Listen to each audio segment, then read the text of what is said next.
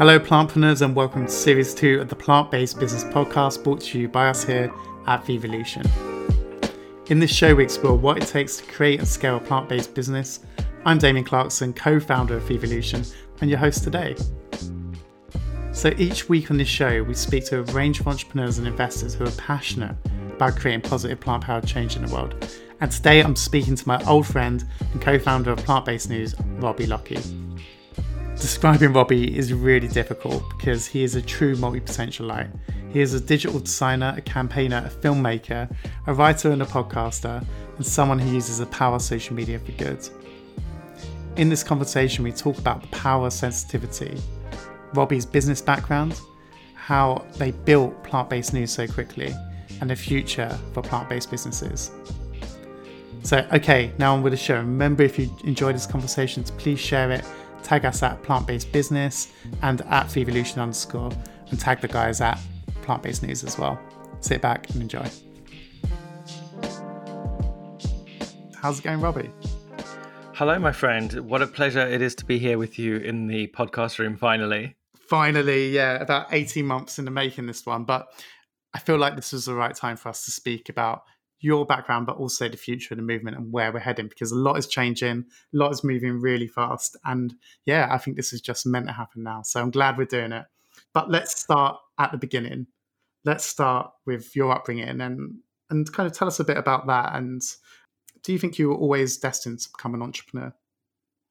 So I grew up in Zimbabwe, which is a small country, landlocked country in southern Africa and um, I grew up to two very young parents. Uh, they had me when they were in their early twenties, um, and I grew up on a, a, beautiful farm, which kind of overlooked this this really stunning valley in in a place called Mutare, which is the eastern highlands of Zimbabwe, and lots of mountains covered with forest and um, wild animals roaming around everywhere, and uh, you know just so much beauty really all around us at all all times but I really didn't appreciate it as a child. I did not uh, appreciate the beauty and the wondrous nature that I was born into.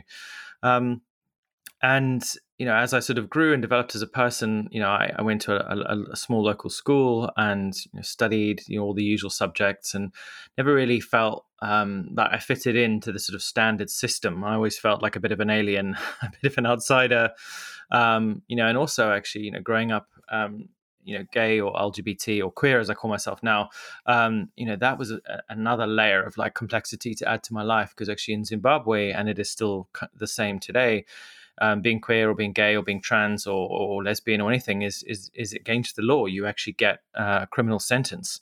So you know, I grew up with a lot of fear and a lot of like um, uncertainty in my life. But one thing I did have was two very very you know passionate and supportive parents, and my dad was always an entrepreneur he was always thinking up something to do, to make, to build. Um, he was always creating something. My mum was always painting or drawing or baking or creating. So I grew up around people who were always sort of, you know, beavering away at something. Um, and my brother is the same. Like he's always building something or making something.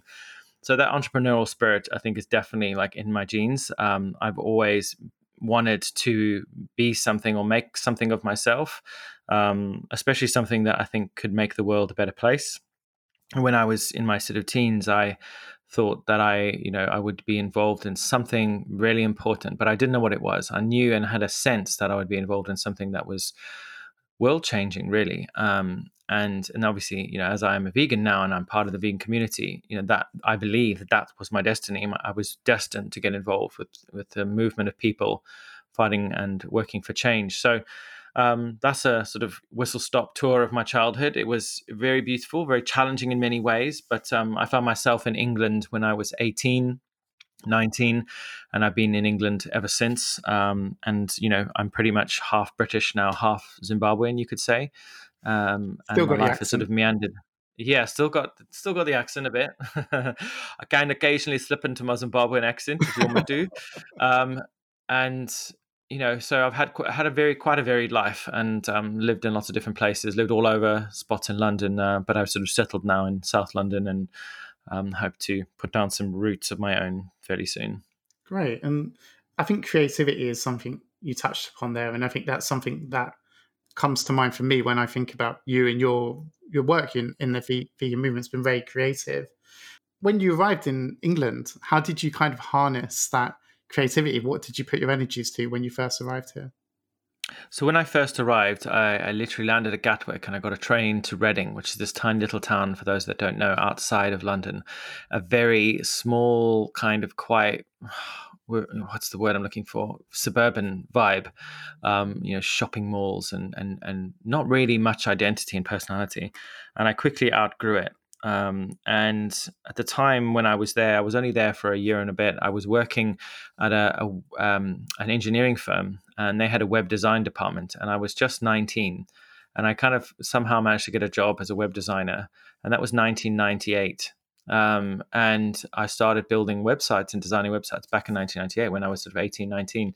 And I'd always really loved technology and always been involved with it in some way. You know, I was like the first to get the mobile phone when it came out. I was first to get like a Walkman and an MP3 player. And I was always you know early adopter since I was since I was very very young. You know, I literally was born and like landed on a Commodore 64 computer and started coding. um, I actually believe and, that. yeah, it's true. Not a lie told. Um, and you know, so I I was always involved in some kind of like design of some sort, usually sort of web websites, techie type stuff.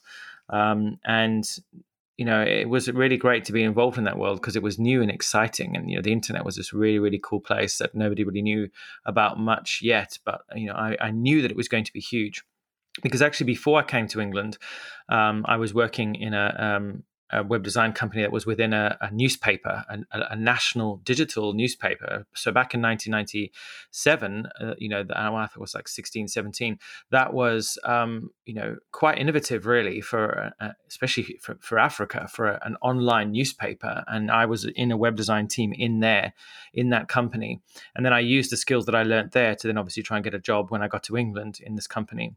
Then when I moved to London, I kind of really felt that I wanted to be more involved in design, and I started doing uh, course short courses on Photoshop and learning more about how to use design software. And um, I used those skills to create graphics and, and printed content. So I, I, I started making a lot of club flyers and brochures and things like that, and really kind of got involved more in that. But because I um, was because I was more technically focused and because I was a more of a techie, a geek type, I kind of got sucked into the digital world and the user experience world and found myself working in big agencies where, you know, I build websites and I do design and user experience and user interface for websites. So I never quite got into the design world, uh, that, the advertising and design world until much later. But when I first arrived, it was really all just anything I could get, you know, design wise, I jumped at it. And what was your motivation at this time? You know, what was the main motivation for your work? Because you're such a mission driven person? What was sort of fueling you?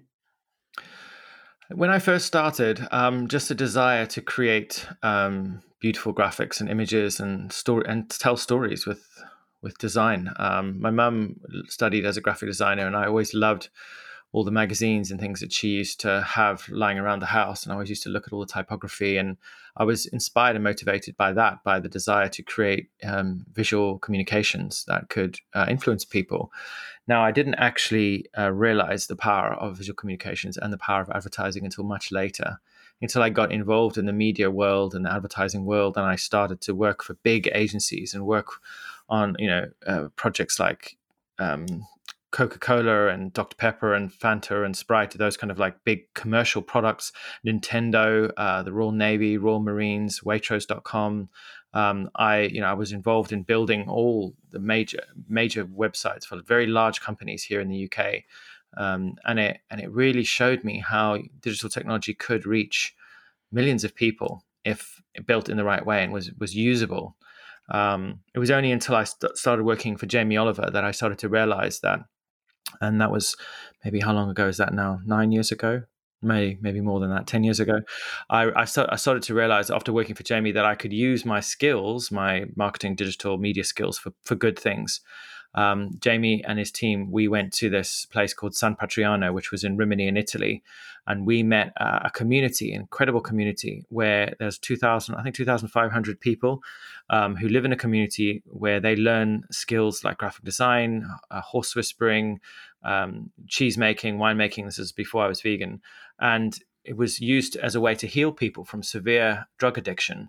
They had like an 89% success rate or something, helping people stop and reverse severe um, drug addiction using skills, giving people purpose. And I had an epiphany then. I realized rather than working for somebody else, I would use my skills, my digital skills, to make the world a better place. And so I set up La Verita, which is La Verita means the truth in Italian or Latin. Uh, and my logo was a lighthouse spinning, and it's, it's like I think it was like communications, effective communications for brands that want to change the world, that kind of stuff. And I started doing ethical media and ethical uh, content. Um, working for charities and NGOs and nonprofits, um, doing some really huge projects. I worked for the um, the European Parliament and produced a big website for the European Parliament. And I did a campaign at the European Parliament, which was designed to sort of encourage and support youth uh, into getting into politics, and went to big events at the European Parliament and made giant banners and posters that were shown all over the European Parliament. So I started to get really excited about the idea of using visual communications to influence people in a really positive way and and this is around the time when our paths intersect with each yeah. other around 2014 15 because i remember yeah. the first time i met you i ran to cook daily yeah i turned up a sweaty mess. Yes i remember our friend daniel introduced us didn't he? Yeah. I ran like seven miles. I was like oh hi yeah. And so around 2015 we we made a film together called swine which feels so relevant now with the, the pandemic. Um, you know, if, if, people don't know about this film, it's a film that Robbie um, directed and I've co-wrote and produced with Robbie called Swine, and it's about antibiotic resistance and superbugs. So um, it's on YouTube. You can watch it. Yeah. But then you also met someone else who was a friend of mine at the time, Klaus Mitchell, who at the time had a, a YouTube channel called Plant Based News. And so, how did you set about turning what was really small YouTube channel, you know, something with a couple of thousand subscribers into, I guess, a global media powerhouse. Like, how did that come about? We, Carson and I met at your event, Vegan Futures. Yeah, 2015. Um, I, this was. Yeah, and I remember it fondly because he um, he came over to me and uh, kind of really bluntly demanded some SD cards because I'd been filming at the event because we were doing an event video for you, if you remember. I do, yeah. Um, and I didn't really know who he was at all. And I was like, who is this young gun coming over and demanding SD cards from me? obviously, I checked with you and you were like, oh, that's just Klaus. He's got a YouTube channel. He wants to obviously do something about the event. Um, and I handed over the cards and he uh, he did what he did. And we kind of went our separate ways. But um, you know, I can't actually remember, but it turned out that we were moving into a house uh, just at the bottom of the hill from where Klaus lived. That just happened to be pure chance. And Klaus helped us move in. He just sort of helped us with some boxes and, you know, kind of like stayed all day and just hung out with us. Um, and I just remember him just being very funny and fun and cavalier. And I was like, he's a really interesting person not like anyone I've ever met before. Yeah, that is, that's something about Klaus. He's totally unique. yeah, and, and, we just we started, you know, we just got on, and obviously he was super passionate about plant based news. That he, you know, as this sort of tool to to spread the plant based message. I can't remember how he convinced me to to join him, but he asked me if I wanted to help out, and and I just did. I I thought it was a great idea, and I thought you know it'd be good to expand it. You know, grow it and develop it into a media platform because I I've always been a consumer of media. Um, you know the likes of like things like Unilad and um, Joe.co.uk, those kinds of things. Now we've got all sorts of amazing ones like Now This and Vox, and you know I loved that model of a company that produced content, but they spread it out across all kinds of different channels. And so I had it in my head that we would um, we would use that sort of template to create uh, a multi kind of faceted platform that could spread the message in a variety of ways, whether it was environmental, health, fitness, food. Um, but the ultimate goal was to get people to become vegan, um, but without being overt, overt about it, without kind of shouting about being vegan talking about vegan food and talking about vegan fashion, talking about vegan business and vegan uh, beauty and makeup and all that, but without shouting about veganism as an ideology and that meat is murder and all of that, avoiding all of that because I, I felt very strongly. And after doing courses with the likes of Dr. Melanie Joy on effective communication, I had this realization that we could use business as a way to uh, shift the market to kind of get people eating plant based or at least eating more plants. Um, and uh, it really wasn't until Prince Khaled Al uh, sent us an email. Um, I think six months or eight months, n- nine months into our partnership, Klaus and I, we were sort of working together. I built the website and we had started to add in some articles, and people started to see that we were growing, that things were happening and changing. And Klaus made an announcement on YouTube saying that I was joining forces with him and we were going to take plant based news to the next level. Uh, but Prince Khaled messaged us and said, I want to support you and not just with money. And that's all he said. I think you guys are great.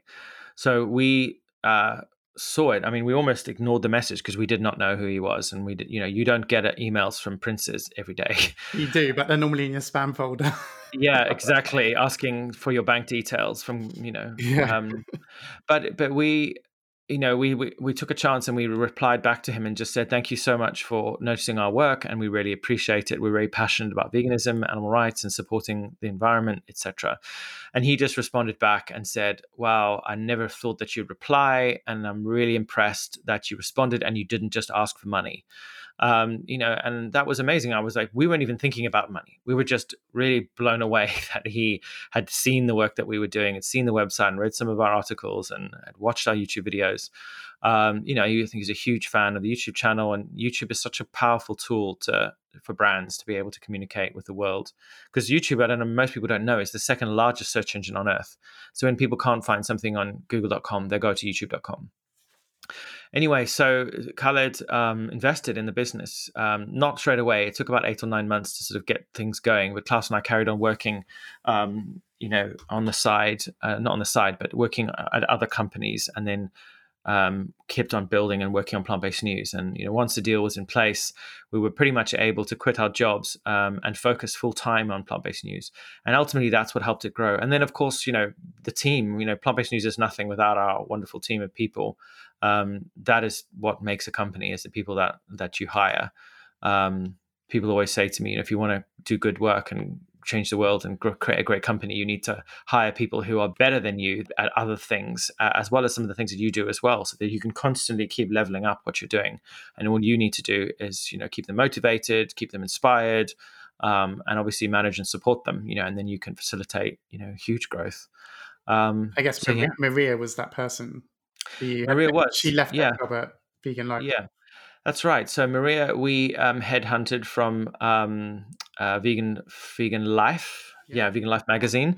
She was the editor there, um, and uh, yeah, we sort of went lunch went, went lunch with her and said to her, "We love what you what you're doing, and you know, love your writing style." She had interviewed me a few times, um, and she just seemed great. And we sat down with her, and she, and she expressed interest, and then we offered her a job, um, and she took it, and she's been with us ever since she was a kind of like you know the catalyst to help us create a um, a more legitimate and you know like newsworthy organization that could create content written content that was uh, of you know of high quality journalism essentially because she's a trained journalist. Yeah she's a fantastic journalist. And i think one of the things that probably will shock people is how quickly you guys grew because you're not a VC backed startup. You know, you made some investment from Khaled, but you know, this is not you know millions of pounds. This is enough to just get you going and really kind of get your first hire through the door.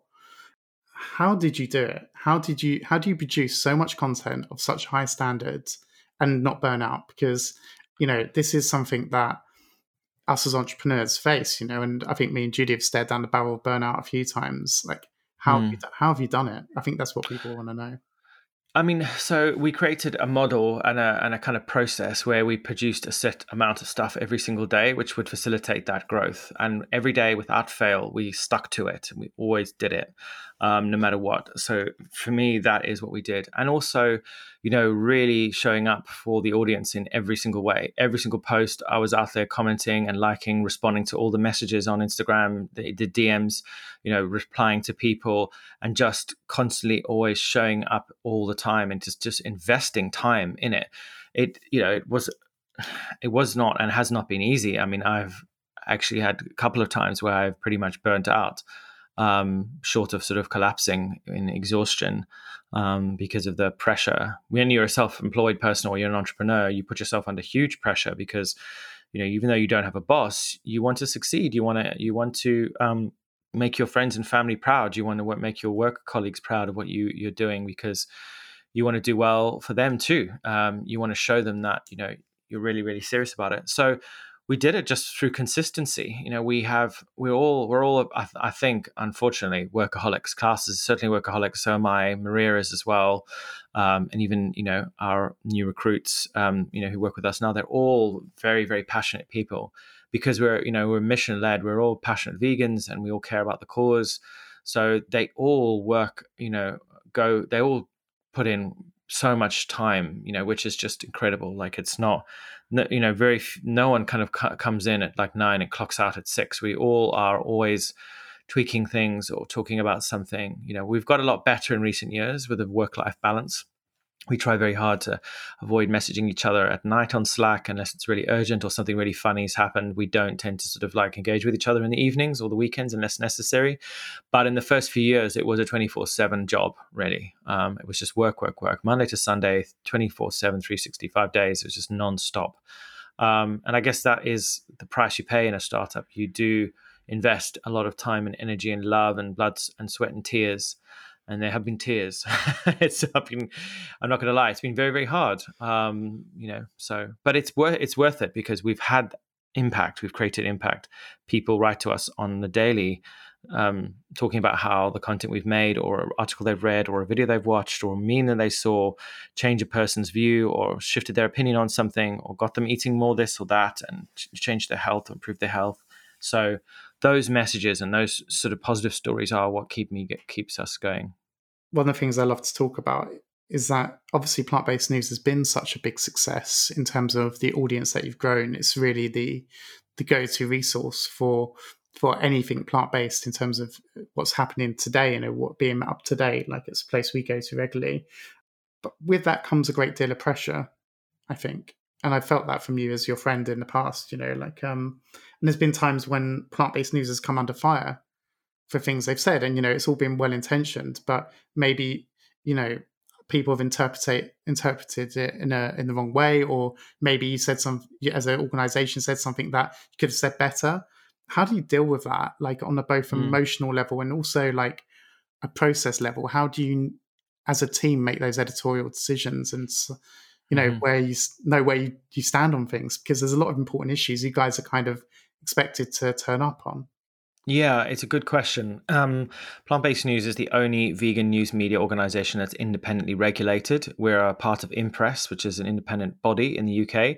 So there aren't any other vegan news media or media companies in the world who are independently regulated. So at the moment and now, we have a proper process where if we are we do step out of line or something eh, our audience is not happy about something we have an official complaints process. So people can go through a process it's all recorded and tracked and at the end of the year we provide impress with uh, a list of what was complained about and how we dealt with it. Um, before that you know ultimately it was a real challenge. People are continuous continuously criticizing us for for something. We're writing too much about this. We're not writing enough about that. We shouldn't have said this. We shouldn't have said that. And a lot of the time people don't understand the difference between news and opinion. Um, very yeah you know a lot of the time we'll cover a story um, and you know people say why are you promoting this person? or why are you giving this person a platform? or why are you, you promoting mcdonald's? We're, writing about the launch of a McDonald's vegan product, and then people say, "Why are you advertising McDonald's?" People don't seem to understand the difference between news and endorsement. News is very clearly this happened, this is when it happened, this is who was involved. Period. Whereas opinion is this product is out, it's amazing. Go and buy it today because I think it's incredible. That's endorsement, and that's you know verges on advertising. So you know I think there's, with regards media literacy, there's a real issue in our society with the way people consume media. Another problem we have is that people don't read, often don't read articles. They read a, read a headline and they form an opinion and they attack us in the comments without actually reading the entire article and, and, trying to understand the nuances of the situation. Because a headline is very short. You can't fit all the ideas and thoughts and um, concepts into a very short headline. That's just designed to get your attention. And you know, we try very hard to avoid hyperbole, to not be sensationalist, to focus on facts. It's not easy with a very small team because we literally have Maria as our editor, our deputy editor Liam, and some contributors who support um, occasionally and, and, send in content. Um, I very much would like to grow this and develop this side of, of what we do, um, but it, it, it is it's it's a challenge with an inexperienced team because our team has never worked on a media platform before. Um, Maria's worked in magazines and and in and I think she's worked in local newspaper and stuff, but she hasn't got that experience to help us level up. So this is something we're actually looking for. We want to be able to find someone who can help us level up our um, our kind of like editorial kind of scope essentially you know this is i think the core of what would take you take us from what we are now to sort of like a you know a guardian type platform in you know 20 30 years right?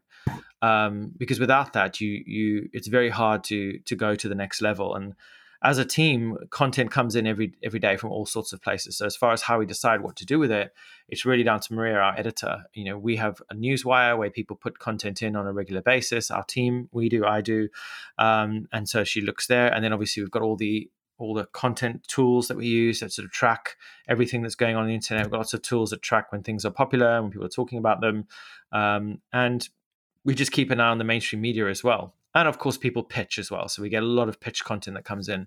But it is a real challenge to decide what to write about whether it's worth writing about and how to write about it um, we originally wrote a lot about animal rights and uh, activism and things like that, but we've kind of pivoted away from that because we feel that you know we you know there's a lot of organizations like Mercy for Animals, Veganuary, Million Dollar Vegan that do cover and write about a lot of that stuff.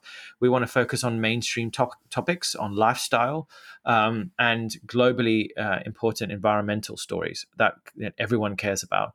So not that you know a town in you know south of London flooded because of a potential climate crisis event, you know, that no one's ever heard of, mm. but talking about it from a global perspective. So always trying to think globally when we write because our audience is so global. It's really important to create that variety.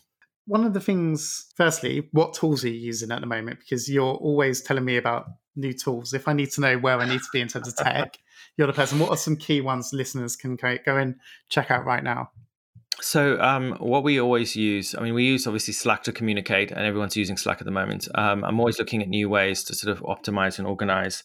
Um, our big focus really is um, to sort of keep information flowing. And so we use project management tools like Asana, um, and that helps us sort of manage uh, the different departments and the teams. Because as you grow as an, as an organization, if you try and do everything over email, you're going to find it very, very hard to stay on top of all the necessary tasks and requirements that you want your team to do with Asana, you can set dates and schedule and you can plan and you can actually see what your team are working on with a bird's eye view. And it helps you stay on top of stuff because if you don't do that, email is just it's just a car crash. It just becomes total chaos. So that's our project management system. Um, we also use uh, a lot of scheduling tools as well to schedule content. Um, Facebook has got a fantastic new tool called the Creator Studio. And with the Creator Studio, what we're able to do is schedule uh, pretty much anything onto Facebook or Instagram. Um, and this allows us to schedule content and obviously also monitor content as well. Because we are a verified page on Facebook, we have a contact at Facebook as well. So they provide us with lots of like analytics and data um, as well, so we can keep on top of things. They've got all, lots of in-house tools that we have access to. Um, that when you get a partner manager at Facebook, also when you start spending money on ads, they they obviously you know start listening to you and start talking to you uh, and want to nourish and support you. Um, what do you use for design? Design. Yeah, so with design, obviously, for all our graphic stuff, we do use Adobe Creative Suite, um, and so the team are all on that. Um, we do for quick design and on the go design, we use an, a company called Over App. Uh, and Over is a very, very simple but fast way of creating graphics and memes and, and illustrations. Um, we kind of want uh, looking to sort of move more towards like you know hand drawn, custom created content because um, at the moment, you know, we're we're spawning competitors left, right, and center. Everyone is jumping on board with the vegan news media type stuff. You know, there's new companies appearing literally every other month now who are um, really trying to sort of get into this niche. Um, so the, the focus for us is to sort of like try and be innovative and and stand out as much as possible because uh, you know see one vegan meme you've kind of seen them all they all start to sort of like look the same so for me, it's about you know as much original content, as much as hand drawn, uh, you know, illustrative type stuff as possible. Yeah, I think that's really nice when you when you can kind of um, work with those designers. Some of the stuff you've done previously has been very impactful, so I think it's great to hear you're you're going to be doing more of that. But also with apps just a, just a point is that you know uh, it's very important not to overwhelm your team with too many different tools and systems. Um, and to remember that if you do want to initiate a new piece of software into your company or team is to start with a test group of people one or two people and get them to try it out and experiment with it first.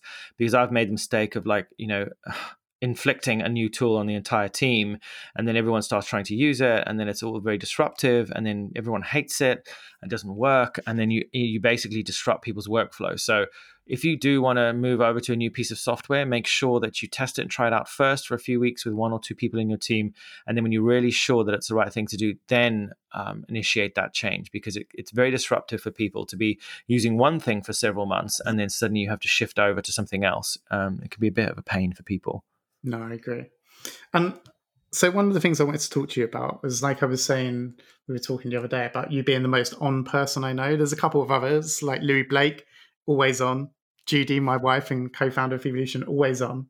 Um, what do you do to relax your mind, and do you have any routines that you strictly follow? What, how do you, how do you kind of get away from the kind of intense startup world that you're you're in? Uh, you know, I'd love to come back with some answers that would please everyone. But I'm going to be really honest. The last three and a half years, I have poured my heart, soul, and yeah, um, every part of me into what I've been doing to the sacrifice, to to the detriment of my personal health, my my life, my relationships, my friendships. Um, and unfortunately, I think it's more common than most people are like are willing to admit. Now, what does work for me and does help me find a bit of peace and serenity is getting out of the city and just getting in a car and driving to Wales and staying in a cottage somewhere or going camping or going for walks. Um, walking in like just forestry areas or even just around the park, getting away from technology is the only way that I'm able to switch off. Um, I have got myself an Apple uh, watch, Apple Watch that is uh, enabled or you know what's it called? Gsm enabled so it's got 4g built into it. So you can receive calls on your watch. So i actually don't need to take my phone out when i go for a walk so i do that. So people still can contact me if they really need to but i don't have my phone on me and i can go for a nice walk um, and i can be a little more present. And if someone does need to call me or i need to call someone in, in an emergency i literally put my bluetooth earphones in and I can call them via the watch, which is an incredible piece of technology, really, when you think about it. Yeah. Um, technology is incredible. It is really empowering and it can help us transform our lives and our businesses. But it is incredibly addictive, especially social media, um, with an infinite scroll. Whoever invented that, you know, has, you know, there's a special place in hell for whoever invented infinite scroll. Um, it just gives us instant access to vast quantities of information and data, which essentially overloads the human brain. Um, so I would say that anyone who feels overwhelmed, you must set time aside every week, even putting it in your diary, blocking it out like a meeting, two, three hours um, a week if you can, maybe more. Really, you should spend an hour at least unplugging as routine from your technology, from your business, from your software. If you don't have that kind of time, if you've got kids or you know uh, a young family, then even just sort of five ten minutes of, my, of mindfulness or meditation um, and trying to be present. You know, even if you were like washing the dishes or watering the garden, leave your phone in the house, just put it away from you and just focus your mind and put all your attention, all your energy on what you're doing. See what you're doing in front of you and try and exclude everything else for even just sort of 10, 15 minutes a day if you can. Because our minds do need rest. Uh, and if we're overloading our minds all day, every day, our sleep will become affected, our our gut will become affected. You know, our intestines and our stomach are, are hardwired to our brains. If we're stressed, our gut is stressed, probably not going to absorb nutrients properly, and it will cause uh, long term effects, health effects. So, really learn to unplug more regularly. And that's the only thing that's kept me sane. Okay, let's talk about the future a little bit.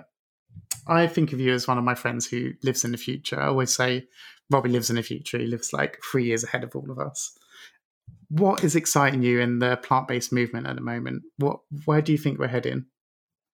Um, I'm excited about the number of young people who are getting involved in business uh, and leaving their jobs and creating products and services that are alternatives, or not even alternatives. I think alternatives, improvements, improvements on the the current food system and the way we eat and live, and and also with fashion as well. Um, I get excited about the innovation that's going on, and I think that that gives me hope for the future. That there are young people who are um, who are doing this, who are who are kind of taking risks Um, that gets me excited. The food technology side of things, which is ultimately the core of the problem. It's like what are people eating, how they're eating it, where they're buying it from. You know, that system hasn't really changed for you know a very very long time, for centuries, and so we're doing things in a new way. And what's exciting is that a lot of these food technologies are cleaner, they're greener, they use a lot less water, and they are potentially have higher margins as well. You can make a lot more money. So um, that is what ex- excites me most uh, about the future of the plant based movement. Yeah, I agree. It's super exciting. I get so many entrepreneurs, and I'm sure you do as well, contacting me with incredible businesses, and uh, it's just great to see like people starting their careers with mission at the heart. They're not taking ten years to kind of work it out, fifteen years to work it out. They're saying yeah. we're starting today. We're twenty years old. Let's go. Yeah, let's build a they new future. In. Yeah, they're brave. You know, they haven't been um, they haven't been made cynical and fearful by the corporate world. Um, and uh, they're the people. They're the people that are driving this movement, whether it's their businesses or whether it's through advocacy or whether it's through, um, you know, content creation through kind of the influencer culture. Um, yeah, it's, it's always inspiring me every day. So I love being a part of it. Yeah, keep you young. Yeah, keep us young. Yeah, we're we're getting on a bit. yeah, we are. We've got grey in our beards. Yeah. Great. So we're now into the quick fire question round. Um, try and answer these as short as possible. It's sure. always, always, a challenge, so don't feel bad if you uh, go over a little bit. so, why do you get up in the morning? To get people eating more plants and uh, to turn the world as vegan as possible. That's a great mission. Um, what problems are you trying to solve with plant based news? Uh, scaling. How do we get from where we are now to where I want us to be? You know, in five to, five to ten years. That's a, a challenge. How, how to generate more income so we can hire more amazing people. What resource or factor has had the biggest impact on plant based news so far? I would say uh, the support of the community. Um, that's had the biggest influence. We wouldn't be who we are, and we wouldn't be the size we are without the people that we write for, create content for. Um, we're not selling a product; we're kind of selling an idea, aren't we? We're selling information. We're not selling; we're giving it away for free. Um, without the support of people commenting and sharing and liking, you know, plant-based news wouldn't be where it is. So it's our audience and our community. Yeah, I think that's lovely. Okay, I know you're going to have a lot of recommendations here. So, what are three books or podcasts you recommend to entrepreneurs? Um, podcasts for to for entrepreneurs. Let's see. There's so many different. ones. I would say like Doughnut Economics is one that I've been reading recently, which is really really fascinating. Um, there is what else is there that I've been reading? Um, there's Profit First, which is an interesting book, which talks about how to. It sounds really capitalistic, but it's all about how to optimize your business and how to optimize how you function as a business financially with all the different types of bank accounts. Um, that's a really really useful book. Really, lots of practical skills. I would say also using things like masterclass. I've been kind of getting involved in that and listening to all the sort of t- practical sort of business tactics and things in there what do you know now that you wish you knew when you started plant based news? What do I know now that I wish I knew when I started? Um, that things take time and not to be so goddamn impatient, um, and that be patient and be pa- be more patient with other people. Yeah. yeah, I agree. And what what's been the biggest challenge you've had to overcome so far, plant based news? Biggest challenge are probably um, working relationships. Um, kind of like you know my, my, business partner and I are very different as people, um, and that's been our biggest challenge is is seeing eye to eye and trying to navigate or circumnavigate the, the differences of opinions and views and way of doing things. That is a, a challenge, um, but I think you know with patience and understanding and forgiveness, um, one can you know move through all of that. Hopefully, definitely. Um, and what do you do to keep yourself sane? What I do to keep myself sane. Uh, my friends and people that I know uh, who have shared views and values and um, shared interests. Those are the people that keep me sane. Having p- other people I know who are going through similar things to me and connecting with them and sharing my struggles and sufferings um, and theirs with me, that's what keeps me sane. That's nice. Okay. You're there. You made it. Thank you very much. Um, so where can people connect with Robbie? How can they get in touch with you? What's the best way? Uh, you can find me on Instagram at Robbie R O B B I E underscore Lockie L O C K I E, uh, and on Twitter Robbie Lockie, all one word, no spaces. Um, and then you can also email us if you want. Contact at plantbasednews.org, and then obviously Plant Based News. You can find us on every social network known to mankind forward slash Plant Based News, and I have a weekly, well now bi-monthly uh, podcast at SoundCloud.com forward slash Plant Based News, and also on iTunes, Spotify, and everything else. Are you, are you um, TikToking? I'm not. I just do not have the time. yeah. I don't think people over the age of 35 should be allowed on TikTok. I'm, I'm going to start a campaign about that. I think we shouldn't be allowed on. no, sorry. You, you see me dance at our wedding, so you know that's not something anyone wants to see. So I we'll agree. Get some, get some of the younguns to uh, to get onto TikTok and do some fun stuff. Exactly. I'm sure there's lots of good stuff there. Great stuff. Hi, Plantpreneurs. Thanks for listening to this episode of the Plant Based Business Podcast. It was produced by Vevolution, and this series is hosted by myself, Damien Clarkson, and my co host, Judy Nadel. Before we go today, I have a quick favour to ask. At Vevolution, we believe in the power of business to positively impact the planet. This is why we created the podcast to help accelerate the good work you're all doing in making the world a better place. But we need your support to keep this community going. We've created a new plant based business community over on Patreon. For just a few pounds a month, you can support the show in growing and helping us to shine a light on the plant based businesses changing the world. So please head on over to www.patreon.com slash plant-based-business and show your support for this podcast and the free content we create. Also, please remember to share this episode in your favourite social network. I can't tell you how much things like reviews and social shares help us our mission to tell the world about the growth of the plant powered business movement.